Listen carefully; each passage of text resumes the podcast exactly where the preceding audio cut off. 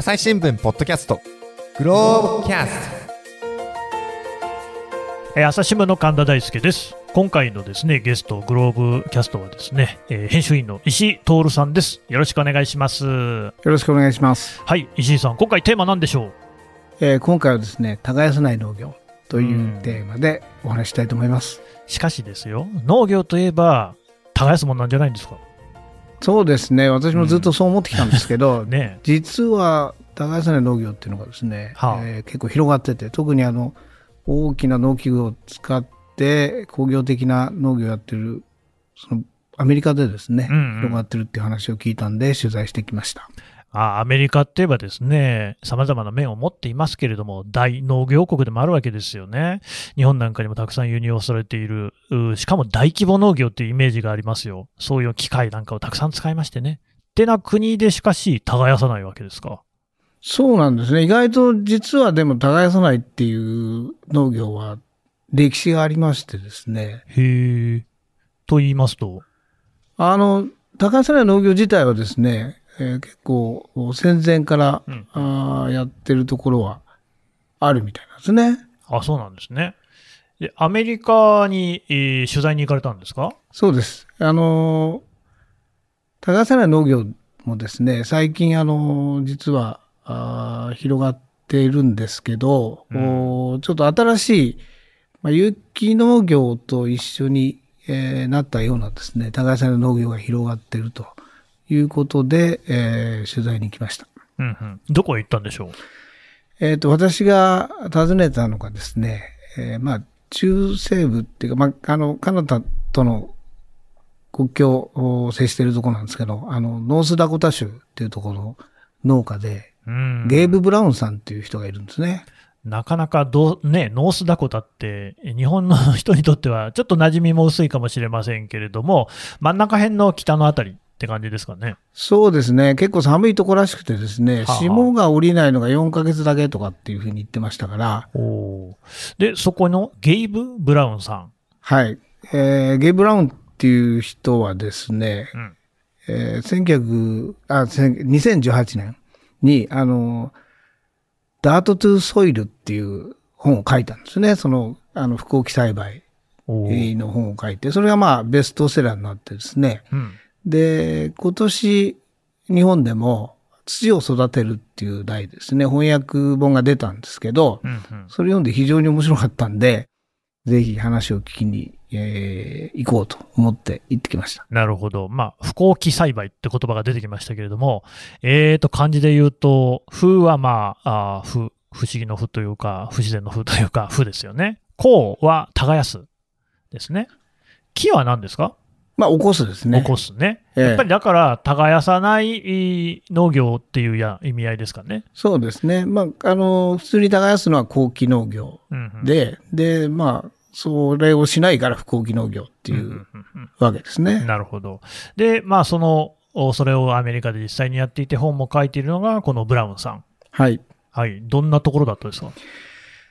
えっとです。ね、まあ、とにかくあの、大平原っていうか、あの、もう見渡す限り、えー、まあ、真っ平らのようなとこなんですね。で、あの、かなりあの、大豆とか小麦の生産でも、まあ、全米トップクラスのところなんですね。非常に農業州ではあります。うんうん。ブラウンさんは何作ってるんですか？で、ブラウンさんは、えー、もともとですね、この人あの、まあ町の人なんですよ。近くにあの、えー、ビス、えー、ビスマルクっていうのかね、あの、いう都市があって、はい。でそこの、まあ、サラリーマンっていうかなんか、そういうかとこのうちだったんですけど、あの、まあ大学の時に付き合ってた彼女が、そこのあの、農場のお娘でね、そこに、まあ入ったんですね。で、のあの農業をやるようになったと。なんか突然甘酸っぱい感じになってきましたけど、ええはあはあ、そこからでも、じゃあ若い頃からも農業をずっとやってる？まあ農業やりたかったって、まあそれであの農学部にも行ってたんですけど、で、まあ譲り受けて、その一部だったらしいですけど、あの一部の農場を譲り受けて始めたのが1991年うんうん、だそうです。うーん、まあ結構前ですね。それでまあ、その時は、あの、普通の農業やってたんですね、お父さんとかはいはですね。で、まあ、普通の農業っていうのはもちろん耕して、うんうん。肥料やって、化学肥料やって、で、農薬も撒いて、うん。で、大きな機械で、まあ、あの、おまあ、いろいろ、あの、作業するわけですよ。うん。で、えーそうやって、えまあ、小麦とか大豆とかですね、そういうのを育ててたらしいんですけど、えーまあ、彼が、あー入ってですね、あの、しばらくして、福置農業をやろうというふうに思ったらしいんですね。なるほど。それなんかきっかけでもあったんですかね？まあ、あの、アメリカで少しやっぱりあの、それがまた広がってきたっていうこともあってですね、うんこの人非常にまあ、勉強家というか、すごく、えー新しいことに取り組む人なんで、えーその福置農業を進められて始めたのが1993年だって言ってましたね。へえ。で、で、まあ、94年に、えーまあ、本格的にやり出して、で、1995年で、あの、春にあの植えた小麦を収穫する、ちょうど前日ぐらいになってですね、氷にやられて全滅したそうなんですよね。ああ、大変ですね。ええうんそれで、それからですね、毎年、なんか、あの、そういう、まあ、天才というか、うんうん。えーそういう、あの、被害に見舞われて、4年連続、まあ、ほぼ収穫できないで、ああ、でも破産もう寸前そうでしょうね。なような状況になったらしいんですよ。うん。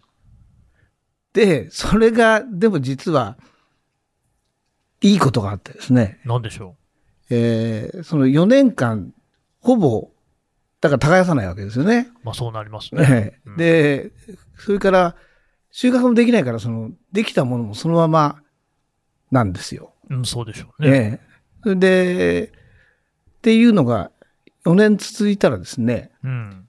あの、ある日、まあ、土をこう、まあ、掘り起こしたら、まあ、柔らかいっていうわけですよ。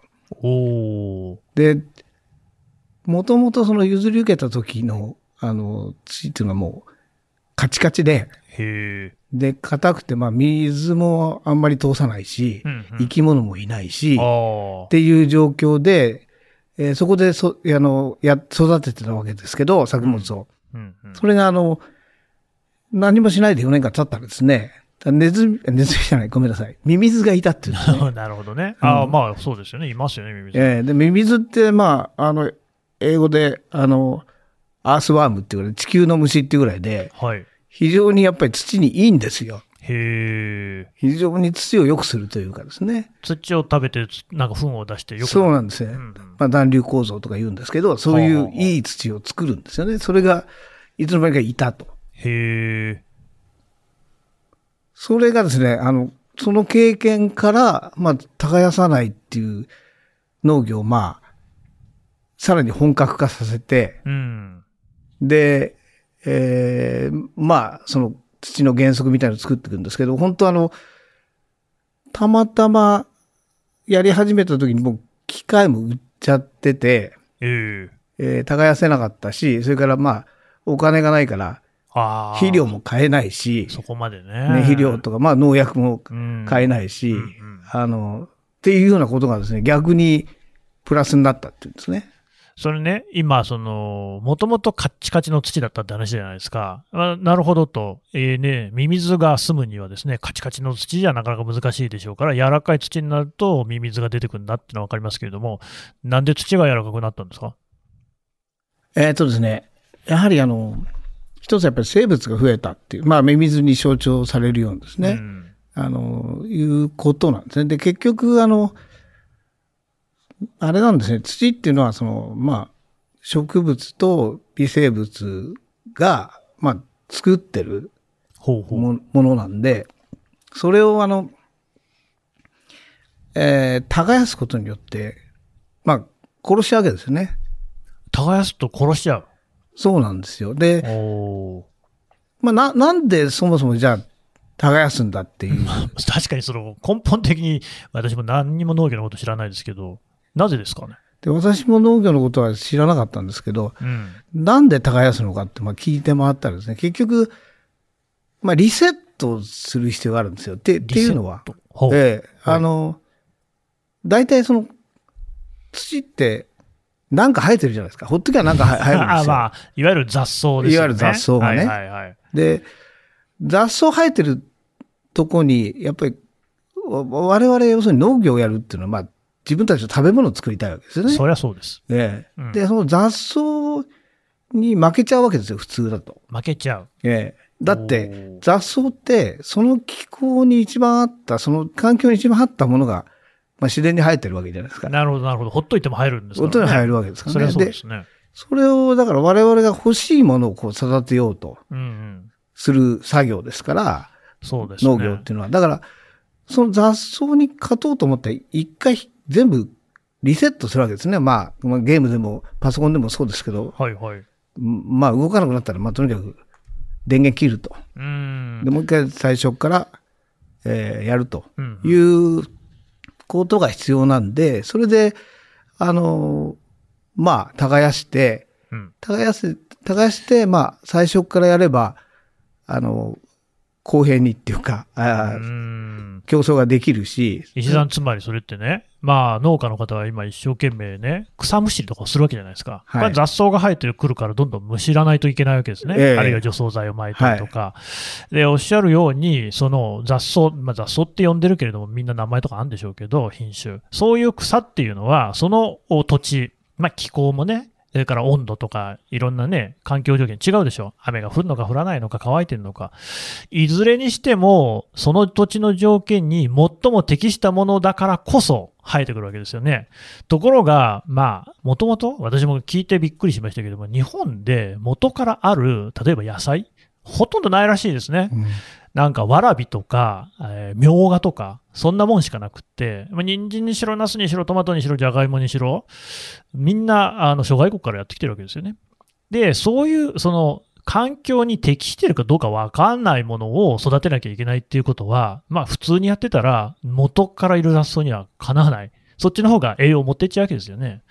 なんで土地を耕しておっしゃったリセット、つまりもう最初の条件を一緒にすると。で、その自分たちが育てたいなって思ってる作物が育ちやすいような方向に持っていくっていうのが耕すっていう意味なんですかね。そうなんですね。で、まあ世界中、なんかみんな似たようなもの今食べてるらしいんですよ、そうらしいです。ええまあそうですよね、実際ね。で、まあ気候も違えば、まあ全部いろんな条件違うのに、うん同じように育てるっていうことですから、まあ、それに合ったような、まあやり方をまあやってきたわけですよね。まあどっちかというと工業的に、まああの、そうですよね。まあ化学合成肥料を含めね、農薬も含めてそうやってやってきたわけなんですけど、まあそれが、まあちょっとあの、良くないことがやっぱりだん最近目立ってきたっていうことなんですね。なるほど。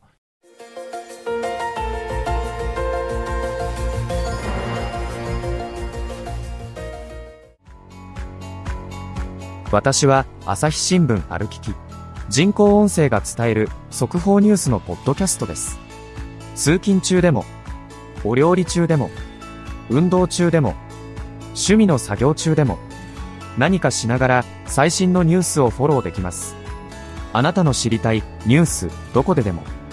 朝日新聞歩きき。たった数分で今日のニュースをまとめ聞き。で、まあ、だからそうやって、耕すっていうこと自体はそもそもリセットする。で、そのリセットの中で、さっきのあれですか、微生物とかを殺してるんですか？そうですね。だからまあひっくり返せば、まあ自分の家が、まあ地震で全部なくなっちゃうようなもんもんですよね、まあ人間からすればね。微生物の立場になってみたら、え家を全部壊されるのと一緒と。まあ、そうですよね。ですねうんえーまあ耕して、で、えーまあいろんな化学物質が降ってくるとかね、そういうようなことを考えればですね、うんまあ決して住みやすい状況ではないわけですね。うんうんうんうんそうすると土が硬くなっちゃうんですか？そうなんですよ。やっぱりあの、生き物がいなくなるとですね、まあ土っていうのはもともと、まあもともとあのね、岩とか、まあそういうものが崩れ、まあ砂とかそういうものに、まあ生物の死骸とかそういうものが混ざってた、まあできてきたものですから、うんえーやっぱり土の中にまあ生物の痕跡がまあななくなってくるとですね、まあ、よく砂漠化みたいな言い方もしますけど、そうですね。あの土っていうのは、まあ、あの、衰えるっていうか、劣化するとかね、そういうふうになってくるんですよね。なるほど。そのさっきのブラウンさんの農場で、その4年間、何もしなかった間に起きたっていうのは、そういうその土が柔らかくなったってことなんですよね。そうですね。だから生き物が帰ってきたっていう帰ってきた。ことですね。それってあれですか、なんか上に、何ですか、草かなんか置いてあったのが、功を奏したってことなんですか？そうなんですよ。だから、あの、彼がその4年間で、えー学んで、原則っていうのを打ち立てたんですけど、うんあの、5つの原則。まあ今6つって言ってるんですけど、まあ、その、えー原則ちょっとご紹介しますと、ほいほい。えー一つはそのまず土をかき乱さない、まあ、耕さないってことですね。で、二つ目が、その、土を覆うっていうんですけ覆ど、うで、まあ土って、あの自然界で、あの、裸になってるとこってないんですよね、ほぼ。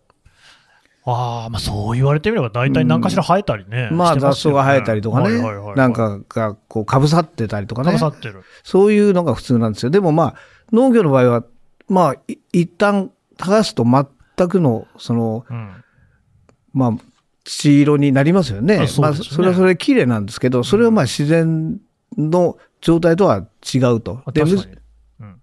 むしろやっぱりあの、覆ってた方がいいんだということなんですね。へえ。はい。で、そのために、あの、カバークロップ、まあ、被覆作物っていうんですけど、うんうん。これを、あの、かぶせておくと。被覆作物って何ですか？あの、まあ、まさに覆う、カバーするっていう感じですね。うんうん。例えばどんなのあるんでしょう？それにはですね、あの、えー、ライ麦とかですね、へえ。えーまあ、あの、いろんな種類、あの、アルファルファとかですね、そういう、えーものがあるんですけど、そういうものをですね、生やして、あの、収穫せずにそのまま、あの、倒して、はあはあはあはあ。で、あの、土に置いとくんですね。まあ、それは、あの、日本でまあ、緑肥、あの、緑の肥料うんうんうんみたいなことで、うんあ冬の間の田んぼにあの、まあ、レンゲみたいの植えてるのとかって見ますよね。ありますね綺麗ですけどね。まあ、はいあれもそうなんですけど、なるほど。えーそれが、まあ、あの、その肥料にもなるし、うんうん。えーで、えーそれをあの、かぶせておくことで、まあ、水分を保ったりとかですね。で、えーまあ、生物もそこで、あの、住めたりとかですね。うんで、いろいろ、あの、まあ、自然状態に近い状態を作るんですね。うんうん。で、植えるときは、その、そのカバークロップ、その被覆作物の上からですね、まあ、切り込みというか、その溝みたいのを、まあ、作って。そこにまあ、種をまいていくと。だから、えーひっくり返して種をまくんじゃなくて、もうその、まあ、直巻きっていうんですかね。うんうん。そんなような、あーことをやると。で、まあ、それが2番目なんですけど、はい。で、3番目はまあ多様性を高めると。うんうん。で、自然の中でその単一作物が、だけが生えてるとこって、まあ、やっぱりないんですよね。そうですよね。ええで、これはもうやはり人間がやったことで、ええまあ、工業型のあの農業のまあ一つだと思いますけど、うん。